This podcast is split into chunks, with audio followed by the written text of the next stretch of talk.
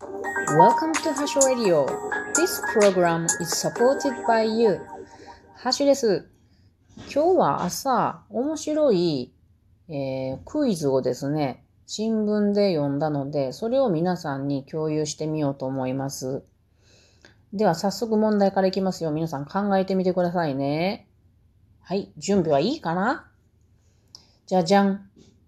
トイレットペーパーはティッシュペーパーと何が違うっていうことです。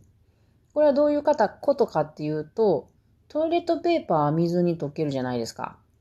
ティッシュペーパーは水に溶けないからトイレに流してはいけないっていうのがあるじゃないですか。これはなぜっていうことです。はい、考える時間は5秒。1、2、3、4、5。はい、考えましたか ?5 秒では考えられやんけれど、まあまあ、ストップできるでしょ？スポストップをしてもったら考えられるからね。はい。では早速答えを、えー言ってみます。つ、ずばりですね。うんとね、二つ違いがあるんですね。一つ目は、原料が違うっていうことです。どんなことかっていうと、トイレットペーパーの方は、広葉樹っていう種類の木のパルプをつく使って原料にしてるんですね。一方、ティッシュペーパーっていうのは、針葉樹っていう樹木から取ったパルプを使って作っているんです。この違い、私知らなかったからめちゃくちゃ面白いなと思って、このクイズにこう食いついたわけなんですけども、これを説明していきますね。まず、トイレットペーパーの方の広葉樹ですね。これは葉っぱが、まあ、広めに、こう、形が広めな葉っぱです。皆さんが想像するような大体の形の葉っぱが広葉樹と思うんですけども、これは、あのーこの広葉樹の木、繊維っていうかな、まあ、厳密に言うと、うんと、木繊維、木部繊維とか言うんですけども、これがね、繊維がね、短めなんですね。えっ、とね、日本産材の、日本の広葉樹の平均のこの木繊維の長さっていうのはだいたい1から2ミリなんですね。で、これは短いんです。で、短かったら、ほぐれやすくって柔らかい紙ができるっていうことなんですね。で、一方、ティッシュペーパーに使う、この、ティッシュペーパーに使う方は、針葉樹からできたパルプです。こちらの繊維っていうのは、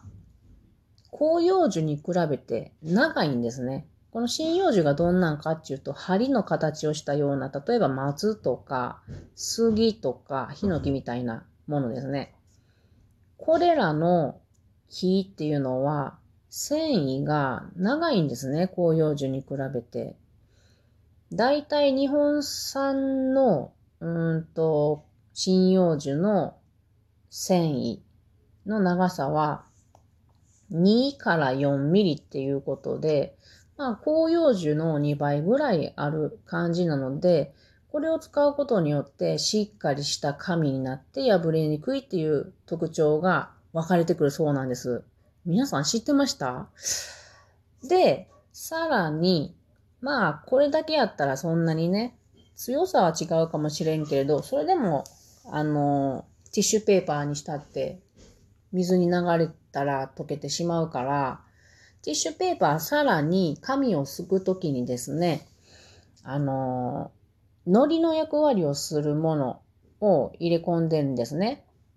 で、それが何でできているかっていうのを調べたところ、なんかね、難しい名前なんやけど、ポリアミド、ポミアミン、うん、エピクロロヒドリン系樹脂っていう、何の呪文って感じなんやけど。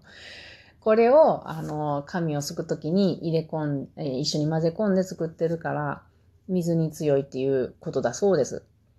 で、この、さっきのなんか長い呪文みたいな樹脂っていうのは、他にも紙にいろいろ使われてて、まあ先ほどのティッシュペーパーにも使われてるし、キッチンペーパーとかね、あと金魚すくい用の紙とか野菜だ野菜用の段ボールとかになどにも使われてそうです。でまあこれはちょっとうーん、薬剤っちゃ薬剤ですよね。こういうのを使って、えっ、ー、と、紙を強くしているそうです。で、先ほど話したように、あの、針葉樹と広葉樹っていうのは、ちょっと、うーん、木の、なんていうか、細胞の性質が、ちょっと違うんですよね、種類が。それが結構難しくって、私はこの、このクイズから勉強を今改めてちょっとしたんですけれども、この細胞がね、あの、まあ、それはちょっと難しいから勉強途中ですから話せませんけども、細胞の、木の細胞の方向っていうのによって、強度がまたこれ違って面白いんですよね。木ってうんと、地面から天、空に向かって伸びていきますよね。それが成長方向でもあるのと、あと同時に横に膨らんでいきますよね。年輪を重ねて。これ、どっちの方が強度があると思います？上の方に伸びていく強度と、横の方に伸びていく強度。っていうか、切るときにどっちの方が硬くって困ると思いますか？木を切ったこと皆さんあるかな？ない人の方が少ないかもしれないですね。あのね、木ってこの繊維、先ほど話した1から2ミリの繊維繊維とか3から5ミリの繊維とかがですね、上の方向にどんどんどんどんつながっていくんですね、成長して。なので、木材っていうのは軸方向、つまり縦方向にすごく強いんですね。一方、横から切れ切られるのには弱いんですね。その強さの比率で数字をで表してみると、一般的に言うとですけど、強度の比は、この繊維方向、縦の方向が100強いとしたら、放射方向、横の方向で言うと10の強さっていうことで、縦と横でこの10倍の違いがあるんですね。なので、木を切るときは、皆さん頭に浮かぶと思いますけど、真横から、えー、切りますね。これじゃないと切りにくいんです。で、うーん、例えばチェーンソーもですね、横から切る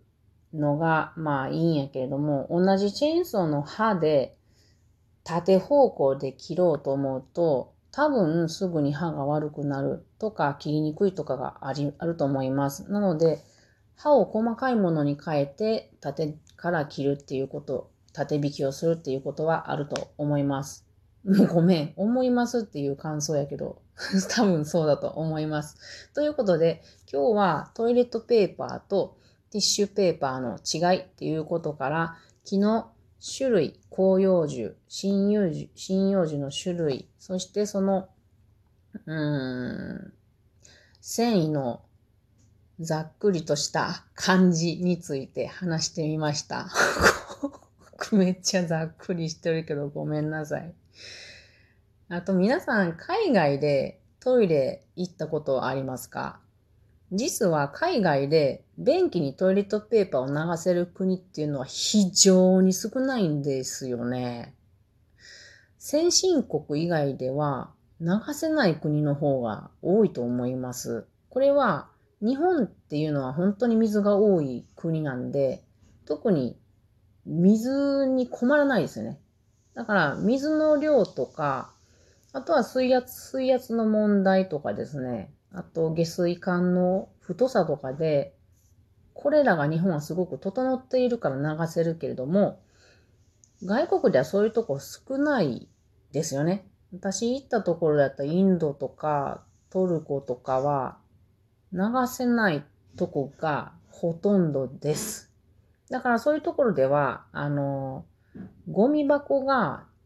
うん、個室の、トイレの個室の中に置いてあったりすると、絶対にそういうとこにトイレとペーパーを使ったら流すようにしてくださいね。もう流したらえらいことになりますからね。壊れるから。だからね、私、昔、あの、あの、ゲストハウスって言って、外国の人がたくさん泊まりに来る、えっと、ホテルで働いてたんですけれども、だから日本だからに、えっと、トイレに流せるはずなんやけれども、やっぱり外国のお客さんはそういうことを知らない人も多いから、めっちゃようけね、あの、なんちゅう、女性、女性の、あの、トイレだと、こう、お物入れが置いてあるんやけど、そこに山盛りに、あの、トイレポトイレットペーパーが溜まっていて、結構掃除が大変でした。それでは皆さん、またね